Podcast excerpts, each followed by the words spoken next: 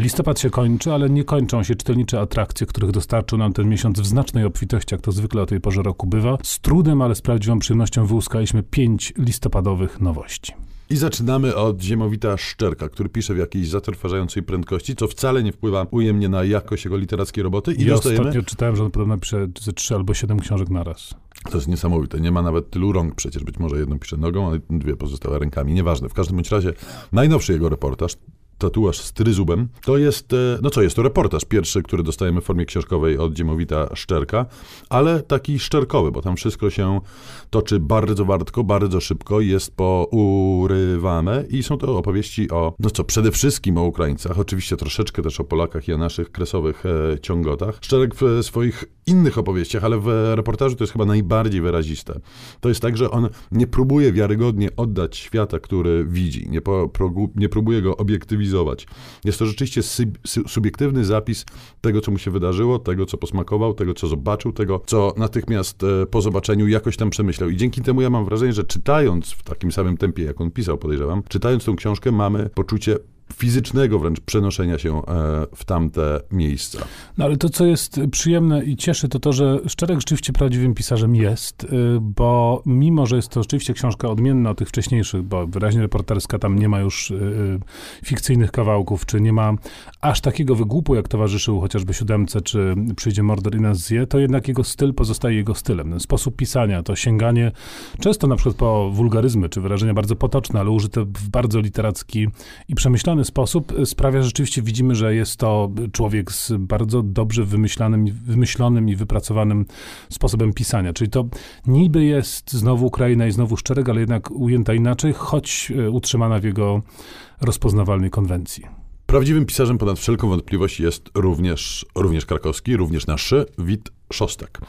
Właśnie ukazała się jego najnowsza książka, która temperaturą i tempem różni się od szczerkowej pod każdym możliwym względem. No, ale Szostak też piszesz w całkiem niezłym rytmie. Pisze w niezłym e, rytmie, rzeczywiście pisze dużo i najnowsza jego książka Wróżenie z wnętrzności jest czymś zupełnie innym, zupełnie nowym i zaskakującym. To monolog. Jeden wielki monolog pana, który nazywa się Błażej, którego poznajemy już na pierwszej stronie, na drugiej e, natychmiast poznajemy jego brata bliźniaka Mateusza, e, chwilę później Martę. Oni mieszkają w jakimś takim dziwnym miejscu. To jest e, okolice niedoszłego uzdrowiska. Fizycznie e, miejsce, w którym mieszkają wspólnie e, jest jest to niedoszły dworzec kolejowy, znaczy zbudowany, ale tam nigdy nie przyjechały żadne pociągi jest to na jakimś Podgórzu, pod Beskidziu, gdzieś tam ta się ta akcja odbywa. No i poznajemy rzeczywiście Błażeja, poznajemy Błażeja chyba przede wszystkim, mimo że on opowiada bez przerwy o Marcie i o Mateuszu przede wszystkim. Poznajemy tą trójkę i poznajemy ich motywacje, które zaprowadziły ich do tego dziwacznego miejsca, ale też nie do końca. Mówiąc najprościej, jest to książka o przykrych tajemnicach, które nie chowają się na właśnie żadnych podbeskidzkich dworcach, tylko chowają się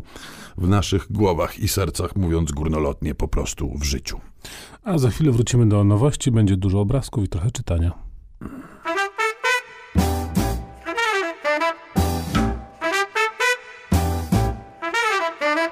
Piątka z literatury. Polecają Szymon Gloszka i Tomasz Pindel z Instytutu Książki.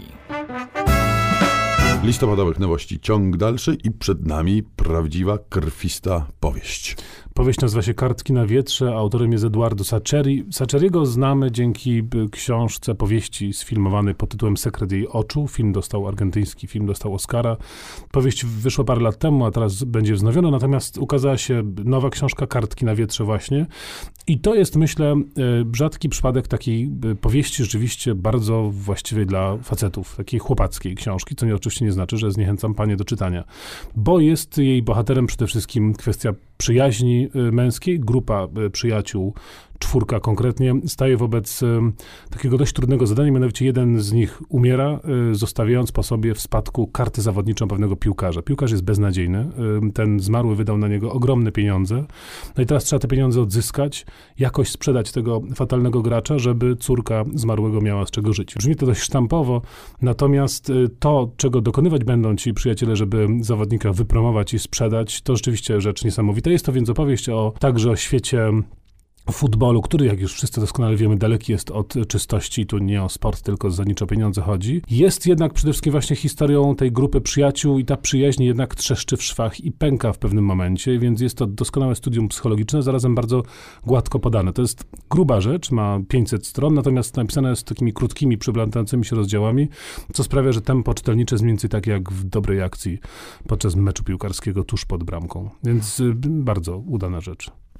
Kolejna książka na naszej liście jest przeciwieństwem pod każdym możliwym względem chłopackiej męskiej powieści, bo po pierwsze to nie powieść, to e, komiks, po drugie myślę, że bardziej e, statystycznie rzecz ujmując e, przypadnie do gustu ona e, kobietą i dziewczyną niż mężczyzną, bo traktuje o rzeczach poważnych, nie o futbolu, mianowicie o emocjach, śmierci, przemijaniu itd., itd. E, Cyril Pedrosa Równonoce. Przepięknie jest to rzecz oczywiście narysowana i zilustrowana i we, no mam wrażenie, że Pedrosa w tym wy, wypadku włożył absolutnie wszystko, co miał we stronę graficzną. Książka składa się z czterech pór roku. Każda z pór roku rysowana jest inaczej, w innej zupełnie tonacji. Lato jest po prostu jakimś fowistycznym szaleństwem, eksplozją przedziwnych, bardzo intensywnych kolorów. Co więcej, każda z pór roku ma swój osobny rysunkowy prolog, który z główną częścią opowieści jakoś tam dialoguje i ma też czarno-biały, taki wyciszony, smutnawy epilog. Poznajemy e, już na samym początku starszego pana, byłego, jak się później dowiadujemy, marksisto-rewolucjonistę, który jest u kresu swych sił i u kresu życia. Jednocześnie poznajemy pana stomatologa, który no jest na takim może nie życiowym e, zakręcie, tylko właśnie jest już po wszystkich zakrętach i nie za bardzo wie, co z pustką, która po tych zakrętach pozostała zrobić. Jest też tajemnicza fotografka, która robi zdjęcia i te zdjęcia później tekstowo komentuje. To są takie wstawki, e, wstawki niekomiksowe. Może zresztą chyba e, to najsłabsza część tej książki. Natomiast rzeczywiście jest to, no chciałby się powiedzieć, ujmujący, przejmujący, wielki, cudowny obraz. No i na koniec książka, którą trudno zdefiniować, bo chciałbym powiedzieć, że to jest taka książka z obrazkami, jak dla dzieci, bo tam jest bardzo dużo rysunków i bardzo mało tekstu, ale ona, broń no, Boże, dla ale dzieci Ale jak tylko właśnie jest. wypowiesz nazwiska autorów, to wszystko stanie się jasne, że to bo dla wszystkich, tylko nią, nie dla dzieci. Stoją za nią Moebius i Alejandro Chodorowski, czyli znany bardzo duet Moebius, słynny rysownik komiksów, Chodorowski pisarz, filmowiec i właśnie komiksowy scenarzysta, a książka nazywa się Oczy kota. Jest nieduża, rzeczywiście tekst, jak mówię, jest malutko, dzieje się w jakimś zdumiewającym świecie. Właściwie nie mogę opowiedzieć do końca, co się tam dzieje, ale powiedzmy, że zaczyna się od tego, że pewien ptak atakuje kota i wyłupuje mu oczy z czaszki, więc już Państwo słyszą, że dla dzieci niewskazana. Finał jest jeszcze dramatyczniejszy. Czyta się to 5 y, minut, ale oglądać można znacznie dłużej. To są czarno-białe, ale znakomite, w takim pełnym moebiusowskim stylu narysowane e, plansze, więc jest to rzecz do takiego powolnego przeglądania, powracania i napawania się grozą, która z kart tej niedużej książeczki wionie. Bardzo taki ciekawy kąsek. No i to by było na tyle, jeżeli chodzi o listopadowe nowości. Czytamy, oglądamy i pozdrawiamy. Tomasz Pindel. Szymon Kloska.